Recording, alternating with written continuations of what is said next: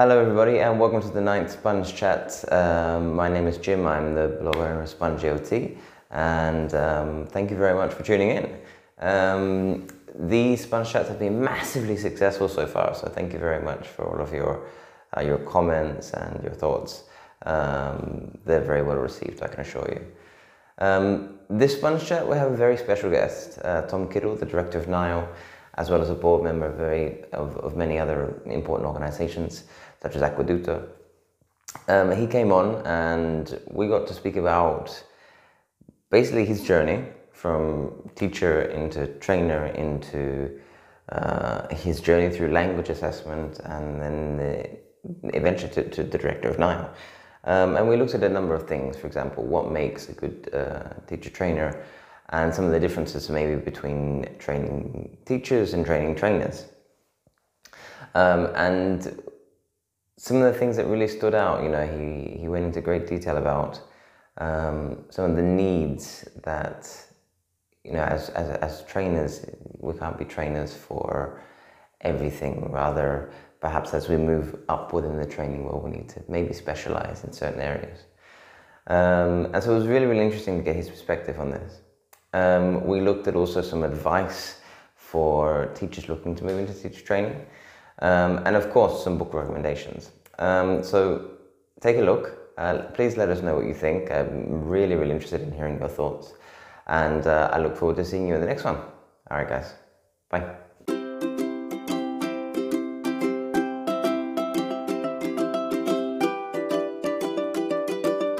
Hi Thom, how are you doing? Good morning, Jim. Uh, greetings from Norwich. How are you doing?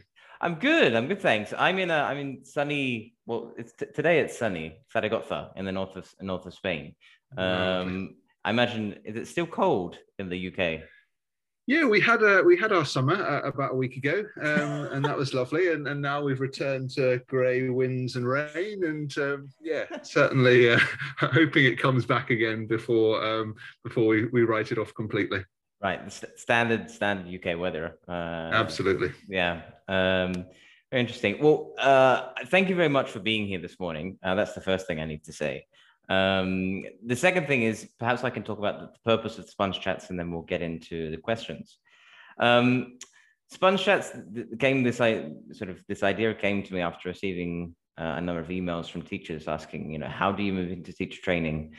Um, and so one of the purposes is to give teachers uh, an idea of options that they can take for certain career paths within ELT. Um, so I'm, I'm talking with teacher trainers, but also academic managers and materials writers. Um, so I'd like to provide teachers with just because I mean I think the path is very different for everyone that I've spoken to. Everyone kind of goes a little bit all over the place uh, to get to you know being a trainer or being a materials writer or an academic manager. Um, and so that's one purpose. The other purpose is hopefully by encouraging or giving teachers information we encourage teachers to stay within the industry and and help with retention and and and see that yes um, teaching is the main thing within our industry but there are other paths that we can do to you know stay in industry when we want to advance because um, I feel like maybe we lose we lose too many teachers to mainstream education or lose them completely. Um, so without further ado, let's get to let's get to you. Uh, perhaps my first question is, and for, for everyone listening, um, who is Thom? Who is Thom Kiddle?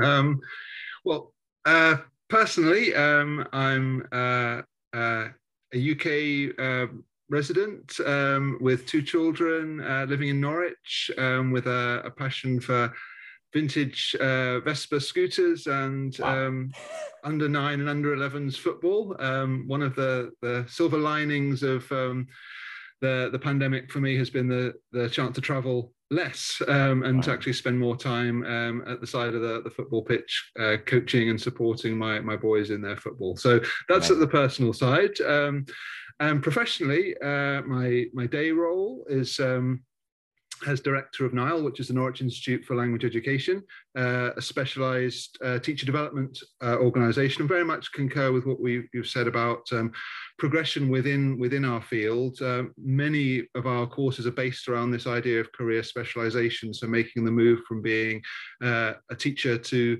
um, to our academic manager, to uh, being a testing and assessment specialist, to being a teacher trainer, to being a materials writer.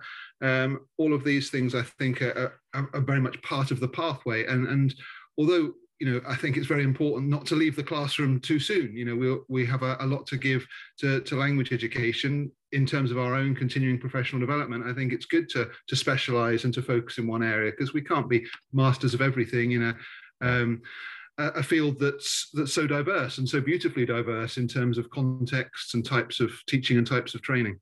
Yeah, completely agree. Um, I mean, NILE is you know, if not the most famous, but one of the most famous training institutions in the world. Um, it's certainly one of those. I, for for me, my dream is to complete the the the MA program that you have there. Um, uh, one day in the future, we'll get there. um, yes, very much our, our flagship program is the master's program, and it's it's a fantastic place to to work, and, and it is really um, you know a great collegial atmosphere, and I work with teacher trainers from around the world. Um, many nationalities, many first languages, many areas of specialization. One thing that really terrifies me is when uh, uh, a new teacher trainer uh, comes to NILE and says, Well, yeah, I could pretty much do any one of your courses in terms of leading it as a trainer. I think, well, you know, you, you really need to have more confidence in a specialism than that because we run such diverse programs from right. teaching English in pre-primary education to um, you know, teaching English for academic purposes. And I don't think anybody should be a, a complete generalist in the level of, of teacher training. Yeah, that's a that's a really good point. Um, I suppose the more that I that I work as a teacher and a teacher trainer, the more I realize that there's just so much to know. Um, and like you said, you can't be an expert in everything. Um, and I think that's one of the really good things about having such an online environment or many communities of practice available online because you can speak with experts in in certain fields um, which i think has been very very important for the pandemic um, like for online teaching i mean i had to speak to people to really understand how to, to move make this move effective um, yeah and it's it's a, a massively challenging move and i think you know we've we've seen the, the emergency response and, and teachers responding innovatively and resiliently and, and creatively to this, uh, to you know, taking their traditional uh, approach to teaching and learning into an online space. And mm. we were certainly part of that with a, a course that we designed to, um, we offered free and was taken up by thousands and thousands of teachers, which was take your teaching online. But it was very much you know how do we do this? How do we uh, transition uh, yeah. overnight? And now we're perhaps in that opportunity to say well in the rebuilding process in the um, defining of what our uh, educational setting and, and systems are going to be how are we empowered to keep some of those opportunities and affordances of online uh, learning and online training uh, what are the, right. the good things we want to hold on to and there, there are many um, mm and yeah, before we get too sidetracked, Jim, I'd just like to mention a, a couple of other things that I do um, oh. in a volunteer sense because I think they're very much part of, of who I am as well. And so I'm also um, uh, chair of the board of trustees of Eaquals, the uh, International Quality Assurance uh, and Accreditation Association. Uh, that's been a, a, long involvement, and I became chair uh, earlier this year. Um, and also the the founding director of um, uh, or one of the founding directors of uh, AQUEDUTO, which is the Association yeah. for Quality Education and Training Online, which uh, arose from conversations at NILE with, with Gavin Dudeney and um, Steve Brent from International House London, saying, well, where is the quality assurance for online teacher education? You know, it's, yeah, wow. if it's not if it's not done by peers, it's going to be imposed on us at some point. And so that was very much a, uh, a labour of love over the last five or six years and gaining traction and producing really interesting research now. Um, and I'm also part of the IATEFL community through um, the testing, evaluation and assessment special interest group where I'm the webmaster. So lots of things on the, the volunteer side, um, uh, which I think, you know, uh, enable me to give back a bit as, as well as the, the day role, which uh, yep. Uh, keeps me in a house and home.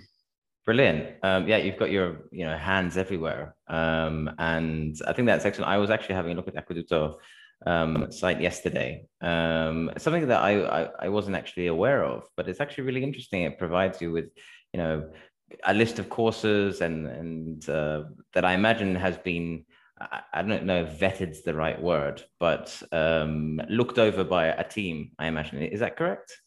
Yeah, I mean it's. a, uh, a peer-generated volunteer-led um, quality assurance association, but we spent a lot of time defining what we um, what we envisaged as quality uh, and its operationalization in, in online language teacher education, and then developed uh, an inspection framework and all of the accredited members have been inspected by uh, a, a, pair of inspectors according to the to the framework and, and given that accreditation based on their own provision of courses. Um, so yeah, very robust system, but also it's very much outward facing as well. The whole framework is available to anyone.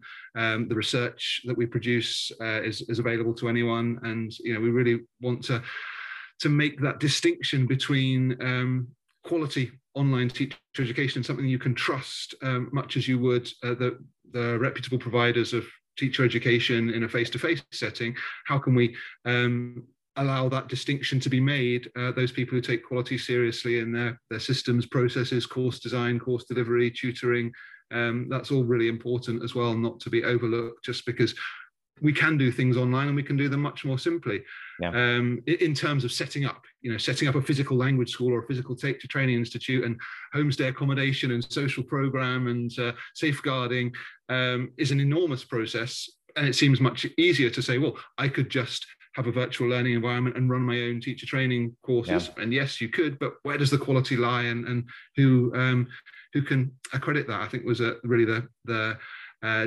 genesis of, of this organization Wow, that's uh, it seems um, almost vital now with how um, how high the importance of online teacher education is now. Um, you know, I would say most teachers, okay, not most teachers, but certainly a, a large majority of teachers that are looking for development now, they're looking for distance learning.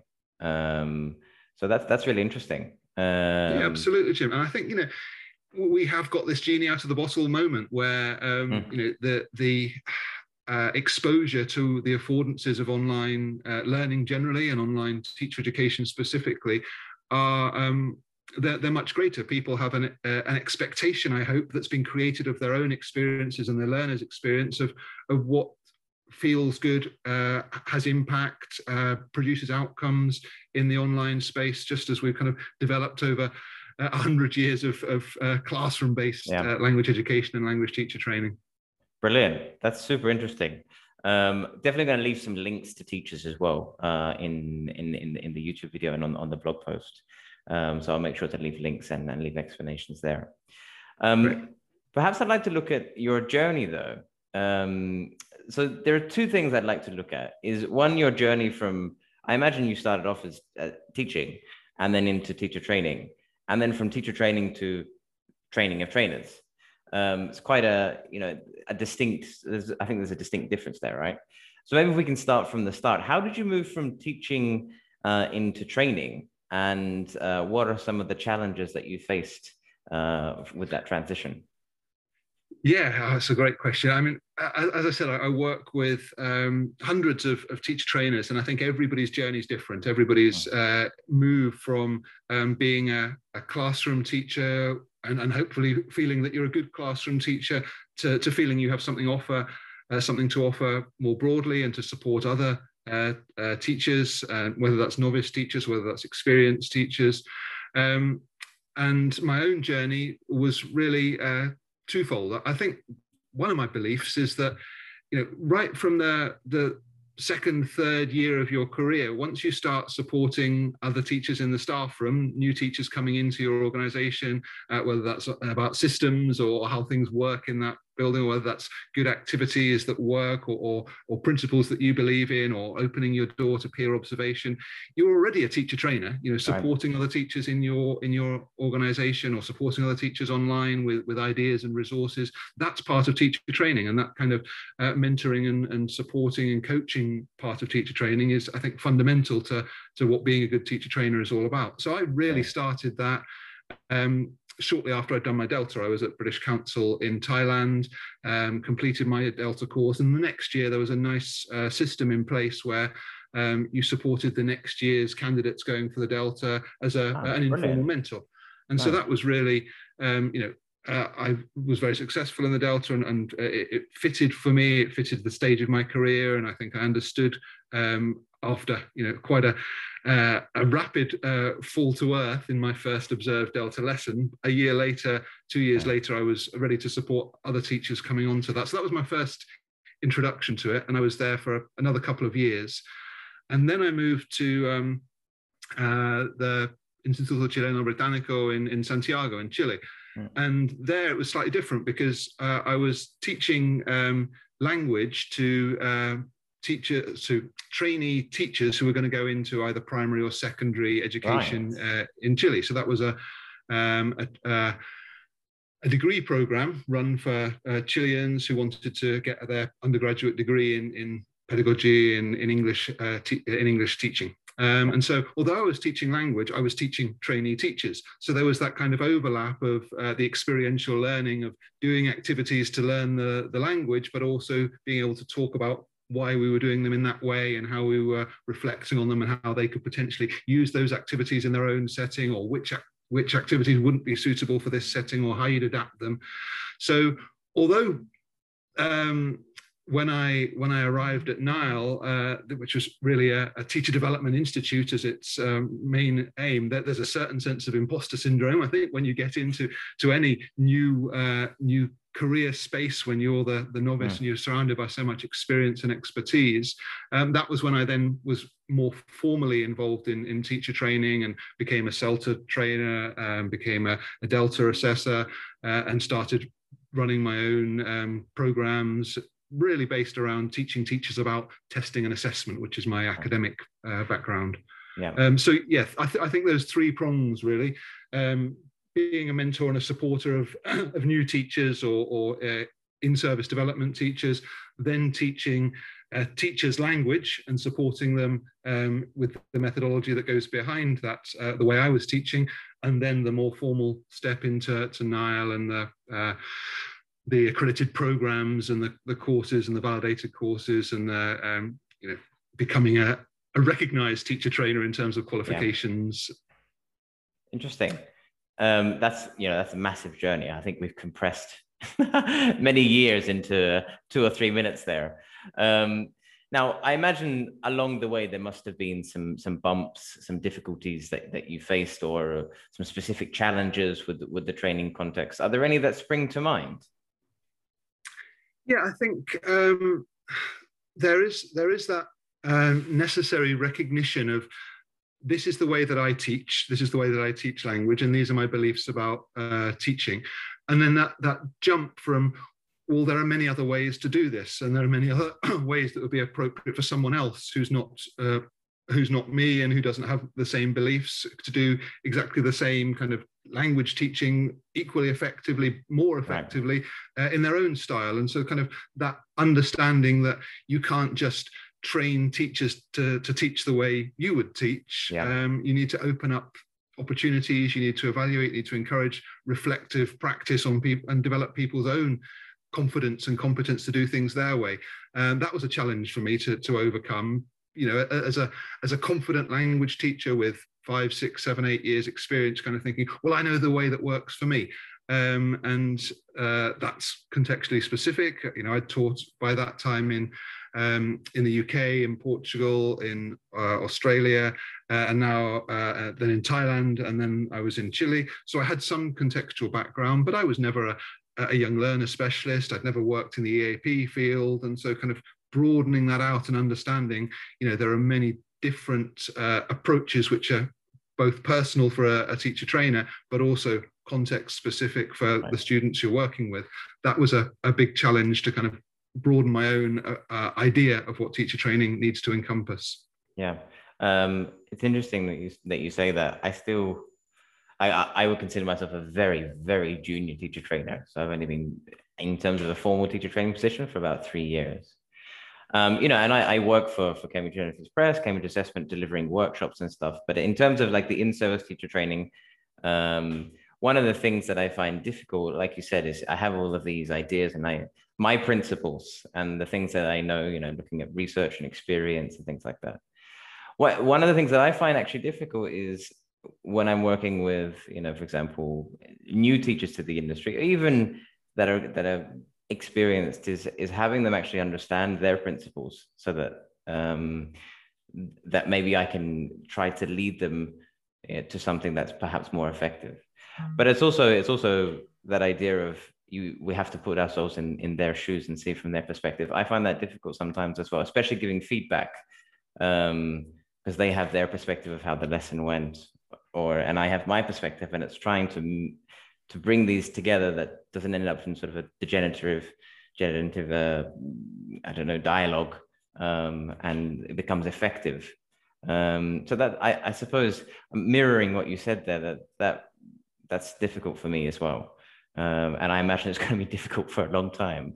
Um, yeah, I think I think you're touching on on you know a really important aspect of what being a teacher trainer is all about. That that um, that empathetic side to to, to understanding uh, how your how your words of hopefully constructive uh, criticism and feedback and praise will be received, and um, how uh, you're maybe changing people's principles, but are you really changing their beliefs? Are you changing their under core uh, underpinning values, and should you be? Um, yeah, you know, yeah. if, if, those are um, firmly held, you know, uh, one of my colleagues used to say uh, the best way is to have strong opinions loosely held. So you know, know what you believe in, but be ready and open to, to hear other views and, and to change and to adapt. And I think that kind of mindset is, is really important. If we're working with pre-service teachers, you'll have that whole spectrum of people who have never stood up in front of a class of learners before, right. um, and right through to other people on a on a course who may have been teaching in mainstream uh, education for 20 years and have very um, strong beliefs about education practice and education principles. Um, and you know there is a certain sense in some courses that there's a way to do things. You know. Uh, uh, that there's a box to tick and there's a, a, hoop to jump through to, to show that you are um, deserving of that that lesson mark or that qualification at the end. But yeah. when you get into kind of in-service teach development, it's so much broader than yeah. that, and there's so many uh, different contexts and different uh, approaches to take into account. And they're constantly being challenged by the research and, and things that are, you know, deeply held values in our profession being challenged, perhaps being overturned, being revisited, you know, waves and trends, and um, uh, it's, it's, fascinating. It's, it's a very dynamic uh, profession that we work in. Yeah. Um, and I think I think now that's you know that's probably the importance of in-service development courses is really to help teachers see that there's so many things that they can look to, right? And and try and not challenge their beliefs, but at least put them up there and say, are, are these beliefs right for my teaching context? Um, no, I, I really like what you said about you know having strongly held but strong beliefs but loosely held. Uh, that's uh that, that's that's really interesting. Um, so that's you know we focus on some ch- challenges with with being a trainer of perhaps teachers. Um, as you moved into training perhaps trainers mm, was the dyna- is the dynamic quite different? Eh, and are there any specific challenges that are that are relevant to that? Yeah i mean i think you you need um, a, a, a deeper breadth and depth of understanding of the the theory behind teacher education um, and, and, to kind of be able to, to call on the research and the um, the the theoretical models to to introduce to people because as, as, I said you know as a it, it grows in a kind of uh, a funnel of the the the context and the the appropriacy of your uh, decisions and your approaches and your training sessions and your workshops um, need to cover more and more context the broader you get. So if you're training trainers they may be training teachers in in completely diverse contexts from which uh, you have personal experience in and and you need to be able to facilitate that without being the you know the imposition of of the uh, the right way to do things when you don't have that that contextual background yeah. so um, one, one of the things that I think is interesting to look at is the uh, Cambridge uh, Cambridge English teacher uh,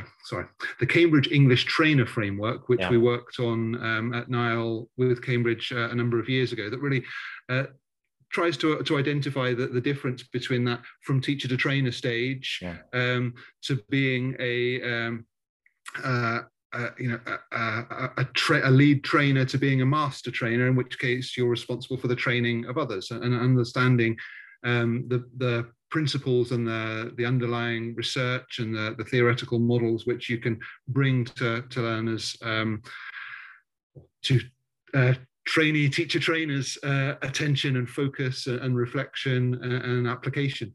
Uh, certainly, I've I've been hugely influenced by other colleagues at Nile, um, people hmm. like um, Rod Bolitho and Simon Smith and Bryony Bevan, who, who run our trainer development courses here to, to yep. train trainers of teachers. Um, you know, there's very much a, an ethos of learning from each other and, and um, collaborative approaches. And so, you know, even at that level of um, you know, training trainers, uh, observing somebody else doing it is one of the most powerful uh, tools you have to develop. And, and that whole micro training, um, uh, experiential learning, reflective practice uh, is just as important at the uh, the level of training trainers as it is at the level of uh, teaching students. That's uh, that's that's really interesting. Um, I I was actually in the pre-conference event, and and Bryony was there giving a, a, presentation on the the needs of of advanced teacher trainers, and a survey that she conducted. It was it was really really insightful to see um, what the choices uh, she, she, there was a situation that she said that trainers could take two weeks off paid to do whatever they like um, and you know what would they do and some most said you know something to do with development they'd, they'd go and learn something and but then a number said you know i'd relax I need that time to stress, like to, to, to, to, relax. It was really interesting her research. I'm doing a terrible job at summarizing her her 45 minute or whatever 20 minute talk or whatever it was. But um, it was really, really interesting, really, really interesting. Uh, yeah, I think that's that is a, a really important thing to remember in terms of professional development. Uh, I was correcting something yesterday where um, the the uh, CPD had been um, put as continuous professional development, and I said, well, for me, it's not continuous professional development, it's continuing professional development. And that's what the C stands for. And you can't have all innovation with no consolidation. You know, there, right. there's in, in, so many contexts, there's this uh, professional development urge and impetus that you must be developing uh, constantly and you must be um, doing something new and, and uh, developing a new skill or a new competence all the time and you've got to give time for that to um, to seep into your day-to-day practice and to be part and to evaluate whether it is valuable for you and and yeah. whether it's worth holding on to.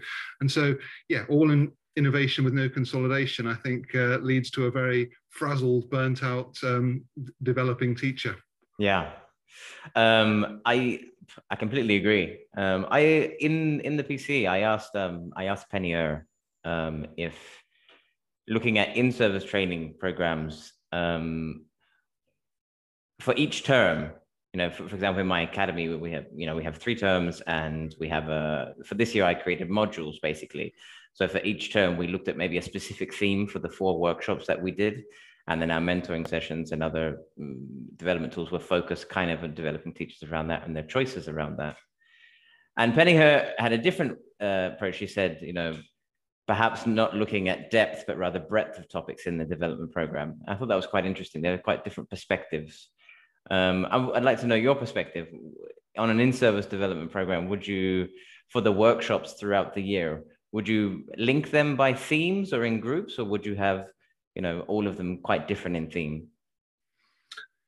Yeah, God, I'd have to know more about your your context and the teachers you're working with and the the aims I, of the. It's a difficult program. question. A difficult question. yeah. I, I apologize. I think it depends on um, what's driving it. Really, you know, if if it's a a kind of bottom up um, in service development program where where yeah. teachers have the um, the opportunity to input their own uh, activities, uh, sorry, their own uh, requirements and, and, expectations and aims and and uh, what they want to get out of that in service development that can be a very uh, a very sound model and, and it can come from their own needs one of my colleagues tom sarney um, ran a, uh, a study and uh, uh wrote up the research about um, observation-led in, in service development. So all of the um, all of the in-service development activities coming from uh, observation of, of classes and, and teachers selecting their own areas of um, need, want, um, uh, ambition uh, to feed into that. Uh, it may be that you're in a context where the in-service development is, is driven by um, fundamental need. Let's say, for example, the last 15 months and, and the pressures uh, in some institutions to, to focus the development on online learning or in other settings on hybrid learning um, you know, this for me is is an incredible challenge on the um, on the teaching team and on the the the, the professional development team to actually um, bring these competencies in such a, a short space of time. Um, the, the move from face-to-face learning to online learning seems to me even um, although it's it's a huge challenge much more uh, achievable than the move to hybrid learning where you're trying to do two things at the same time um, yeah. meeting two groups of students simultaneously uh, trying to manage that in uh, pedagogical terms, manage it in, in classroom management terms. Uh, so th- that kind of drive for in-service development may dictate your your program, yeah. um, or you may have a much freer rein, and you maybe bring things in that are of personal interest to you, surveying teachers' uh, interests, looking at specializations that will be valuable to them. Um, uh, I think, you know, without without one of those drivers, uh, it's quite difficult to determine from all the wealth of opportunities available where to focus. Um, so yeah, I'd be looking at what, what's the what's the driver and, and uh, how can I know that this is meeting a need rather than just meeting a, a personal interest. Exactly, brilliant. Uh, that's a good point. Um, I suppose here it's it's a mixture. For example, first term is generally for us is looking at um, you know, developing teachers as examiners because we deal with exams uh, so developing sort of the, the assessment literacy amongst teachers, and then uh, from their observations, they get to kind of choose what they would like to work on in the workshops. So I think it's a mixture of both of, of some of the points that you said in there. Um, yeah. Speaking, uh, so you you it's it seems clear that you you you've worked or or currently work um, you know on on pre-service courses, in-service courses, diploma level courses, and also master's level courses is there a preference there?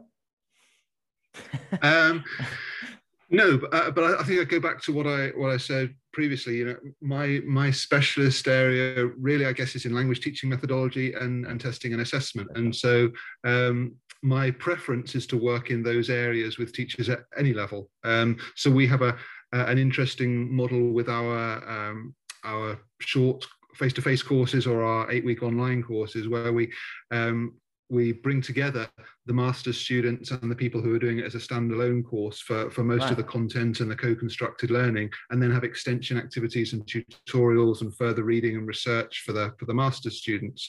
Um, because the challenges are, are similar are similar when you get to the uh, the day-to-day practice level of um, what, what teachers need to be doing in their their classes or doing in their educational setting. Um, and so i don't think that distinction that this is master's content it's not suitable for anybody else or mm. or this is too basic therefore not worth looking at a master's level. I don't think those distinctions are uh, are really valid um, because you're you're addressing the same issues maybe with different layers of depth but the, the issues are, are quite central. Pre-service of course is a is a different um, uh, a different ball game because you've really got to be careful of of the overwhelming nature of how much there is to learn and yeah. and uh, the anxiety of being a new teacher and uh, or, or, being a teacher of a new subject if you if you come from another uh, teaching uh, background i think you really need to uh, as, as you become a, a teacher trainer one of the first things to understand is that the person the people that you're training don't have the level of understanding or the level of processing of all this information that uh, that you may have and that you may have built up. And it takes a long time to um, to develop that understanding of the issues which you may have processed for yourself but are, are new to the, the people you're working with. And we know how how intensive in all uh, in all forms uh, uh, a pre-service um, CELTA Trinity Cert TESOL course can be. Um, so just stepping back and, and uh, managing the cognitive and procedural and linguistic demands as you would in your your language classes is really important in um, yeah. training in pre-service contexts. Interesting. Um, I was speaking to Teresa Beswick um, uh, the other day for for my, my another sponge chat, and she was saying that um, you know she she she works on cert TESOL courses also in dip TESOL courses. With the cert TESOL, she's sometimes you know there's so much that we want to impart on pre-service teachers, but the, the time constraints are just so difficult to work with. Um, and so it's kind of prioritizing, and sometimes it's difficult as someone who who knows the, the stuff that you want to pass on, but you kind of have to mm, cut away a lot of it. I think is what she was referring to, um, just because of time. It's so. I think for, I think my cert TESOL was four and a half weeks or something like that. Yeah, absolutely. A, long time ago. So Uh, that was a four and a half weeks of you know, twelve hours a day, basically, just craziness. Yeah, I mean, uh, it is it is hugely intensive, and I think you, you learn more than you ever thought possible in those four weeks. But then you realize when you enter your first job, oh my God, there's so much more to learn. And, and now it's all about application of this stuff for, for my new teaching context. And uh, yeah, that was certainly my experience as well. That I thought, goodness me, that, that was a lot to learn. And then, right, here, here here's back to square one. And, and, you know, what did that all mean? yeah, yeah. Um, so you mentioned that you completed your, your Delta uh, quite quite some time ago. Um, you also have your, your MA, it's language teaching assessment though from Lancaster University, I think. Yeah. Um, would you see these as, uh, I won't say necessary, but good stepping stones for moving into teacher training? Yeah, I mean, I, am not sure that either of them particularly prepared me for, for teacher training as hmm. such. Uh, and there has been a, a dearth of um, qualifications to, to prove that you're a teacher trainer. Um, some of it happens through experience, some of it happens by default, some of it happens by um, being uh, approved to be a, a, trainer on a particular validated course, like becoming a CELTA trainer, for example. Um, but th- there isn't a kind of an industry qualification that you say, okay, well, you take this diploma to, to show your um, proficiency in language teaching, and then you take this qualification to show your proficiency as a teacher trainer. Uh, part of that was the, the uh, foundation of the British Council's Professional Award for uh, Teacher Educators. So that course that we also run at NILE, um, which gives a, uh, moderated and, and, validated certificate of being a teacher educator. Uh, part of it is um, the kind of from teacher to trainer programs. Mm. Uh, I know Cambridge runs them, we run them at, at NILE, and then our trainer development uh, programs and uh, module on the masters that really take it that that next step into to understanding what it means to be a, a teacher trainer and what the um, yeah. the development of the field has been and what the research in the field is and and uh, you know so, so there's a a combination of, of qualifications that you can take. And personally, I feel qualifications are really important. I, I think they they adhere to standards, they're aligned to quality frameworks, they're externally moderated. But not only that, they give you the opportunity to give that focus to a particular topic uh, and the time to dedicate to it and the support and feedback for it that you don't get if you're just trying to fit things in as part of your, your daily work. And um, you know, although that's uh, that's also great development. I think the the time and focus to to work on a qualification program is really valuable, and of course, it, it's valuable for your um, your curriculum vitae, your uh, your uh, what you can what you can bring to a future employer or a, you know a freelance proposal to, to say you've got that and you know there's no getting away from the fact that many of those uh, requirements are, are, formal requirements and you, they are the essentials in an application process. Um, so I, I, do think that they have uh, multiple value. No, I, I agree. Um, I think there are, for example, there was some, some debate about this at the, the, the PCE for the Teacher Training Education SIG. You know, there's no real formal qualification for to be, you know, a language teacher trainer, but there are certain things that you can do. You know, for example, the MA um, or the Cambridge train the uh, train the trainer. Um, you know, and they provide some sort of qualification. There's also that that that part of experience that needs to come in there as well. Um, but going back to the Delta, um, in all of the conversations that I've had for Sponge Chats, I think we've all come to the same conclusion as you had there. It doesn't really prepare you to be a trainer, um, eh, the, the, the Delta or the DIPTESOL. Um, but what it does do, I think, and it's not to say that, that the Delta is the only thing that does this, but it makes you very critical of, your, of yourself as a, as a teacher. And I kind of think um, that that's necessary to be a good trainer. Uh, I'm not sure if that makes sense. Um, no, absolutely. I completely agree, Jim. It's it's a process that you need to go through. You can't go um, through a, a career w- without having that um, personal critical reflection on the way you're teaching, but also having this external feedback mm. on the way you're you're teaching. And, and for me, it was a, a real bucket of cold water. I went into that Delta program very confident in my teaching. And it only took the first observed lesson for me to um, realize, wow, you know, there's a lot that I don't know here, and, and that's part of it. You know, you go in knowing I know exactly what to do, but you don't necessarily think why am I doing this, or yeah. or um, whether it's uh, right for other reasons other than it feels good to you and the students are responding well. Um, so I think yeah, that process of understanding the why of language teaching is something that that those courses, those diploma level courses, really do give you. Yeah, I think uh, metaphor, you know, a bucket of cold water is is very accurate um, like you said, your first Delta observation, mine as well. I gave an instruction sequence that went on for like four minutes, and it was, and I, I filmed it, so I had to watch it, and it was just very cringeworthy. Um, but I use that now as an example in training sessions for teachers. Um, and I, I especially use it when I'm encouraging teachers to, to film themselves. Um, and because I find teachers now, at, at, least for this year, teachers at, at, the start of the year were very hesitant to film themselves. Um, but now after them, after having done it a few times, they're actually they they they prefer to be filmed than have me in the class, um, which I, which I think is good. I think it's a good development.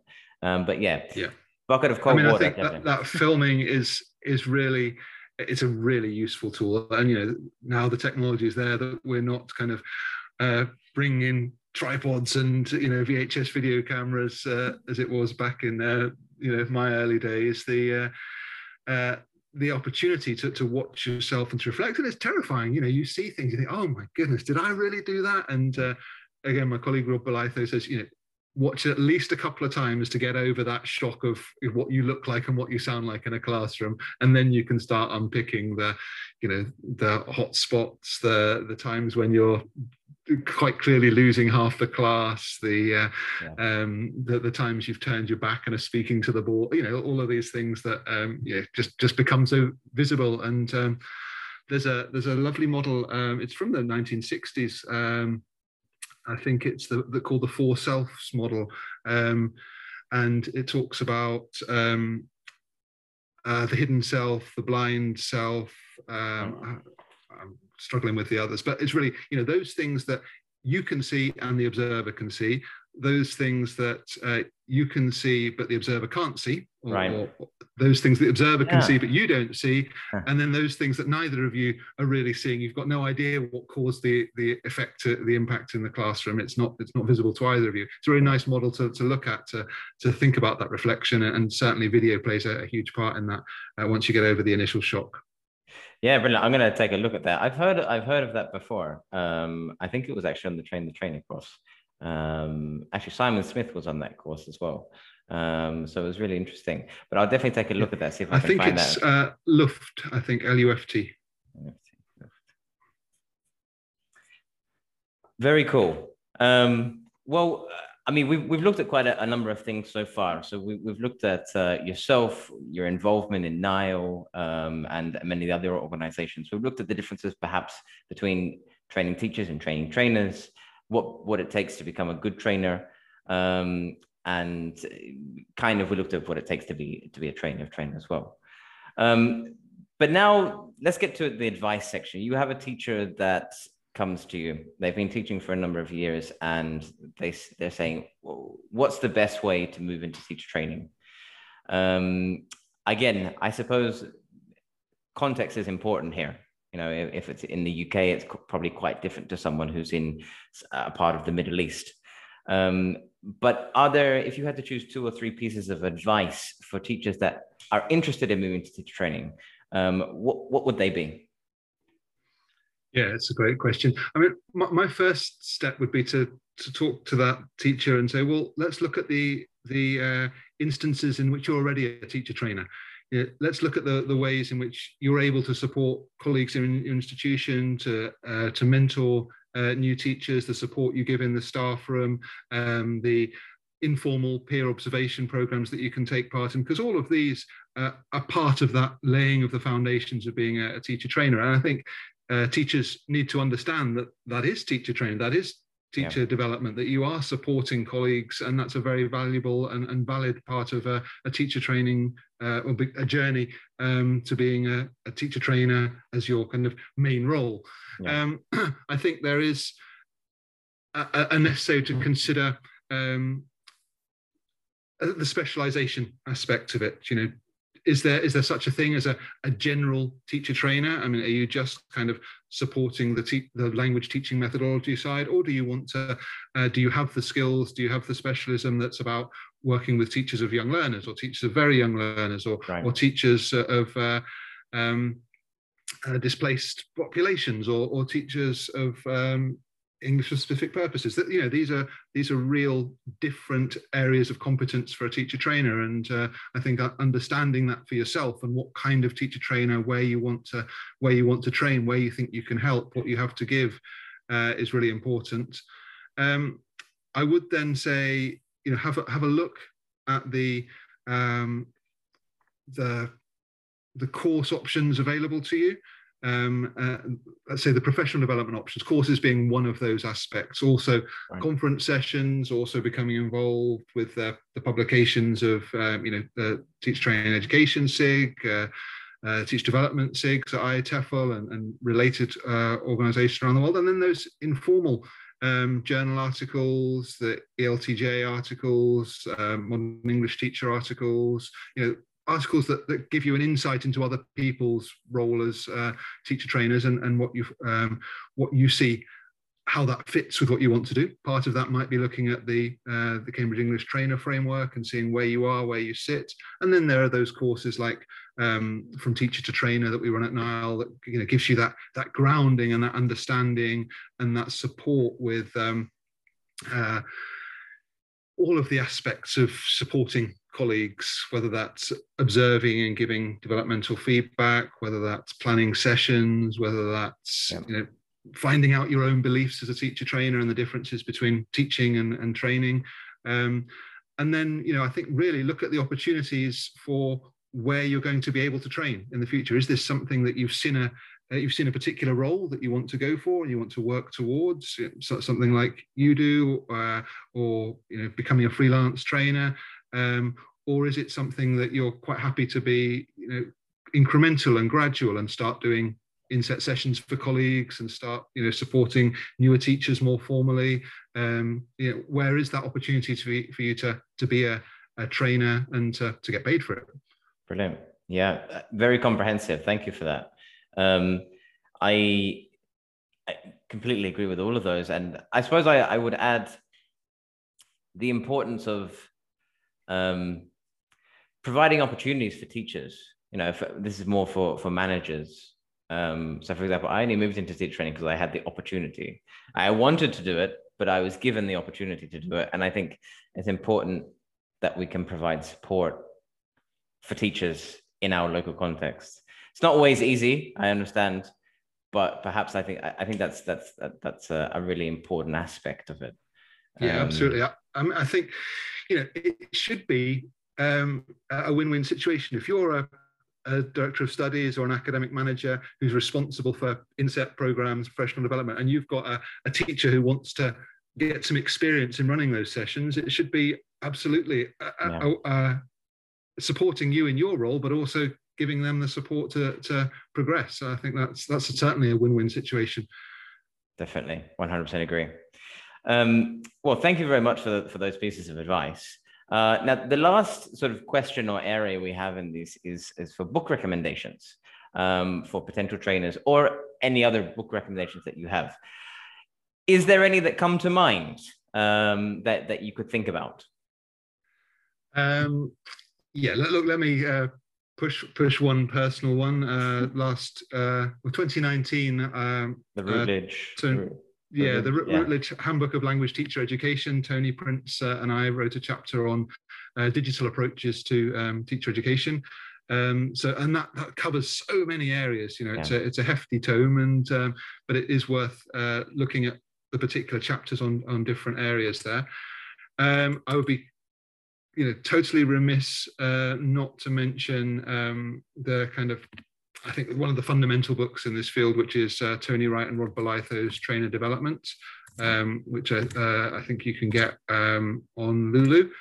Um, and then there's, yeah, there's there's so many others. Uh, I'm just thinking of, uh, you know, the the the indicative bibliography from our um, master's module in, in training development. So um, I really like the uh, kind of oldie but goodie um, uh, psychology for language teachers, Williams and Burden. Right. Uh, I think you know uh, Tessa Woodward's ways of working with teachers is, is uh, absolutely brilliant um, for understanding that um, that field. Uh, there's Donald Freeman's educating second language teachers, which I think is great. Um, uh, Kathy Bailey's language teacher supervision. Um, yeah, yeah there's there's so many. I think uh, this is where you start to to realize how much there is in the field that you could yeah. potentially uh, go into. Um, but yeah, th- those would be core texts for our programs and certainly yeah. ones that I would direct people to. Brilliant. Yeah, to to the I, have read a number of those. Um, I found Bailey's really really interesting, quite comprehensive. Um, uh, one that I'm reading at the moment is advising and and advising and supporting um, teachers, um, and the other one is training foreign language teachers by Wallace. I, found. Yeah. So yeah, the first one, Randall and, and Thornton, is exactly. the uh, advisor and yeah. supporting teacher. Yeah, yeah, and, and Wallace, absolutely uh, another uh, classic. Yeah. Yeah. Um, yeah, yeah Thirty years old, but still absolutely valid in in the points it makes. Yeah, brilliant, excellent. Well, Thom, you have been absolutely amazing this morning, full of insights and and brilliant advice. Um, I am really confident that at least some teachers around the world are going to find this uh, find this really really useful. I know I have, um, and so I'd like to thank you for your time. Um, it's been absolutely amazing. Thank you, Jim. That's really kind of you. Thank you for the invitation. Lovely to chat to you, get to know you, uh, and and great job you're doing with with Sponge uh, Chats. Thank you very much. Okay, and uh, I look forward to seeing each other, maybe perhaps at um, IATEFL or Belfast. We'll see. See what happens. Absolutely. Look forward to welcoming you onto the uh, the MA as well. All right. Cheers, Thom. Take care. Take care, Jim. Cheers. Bye-bye. Bye.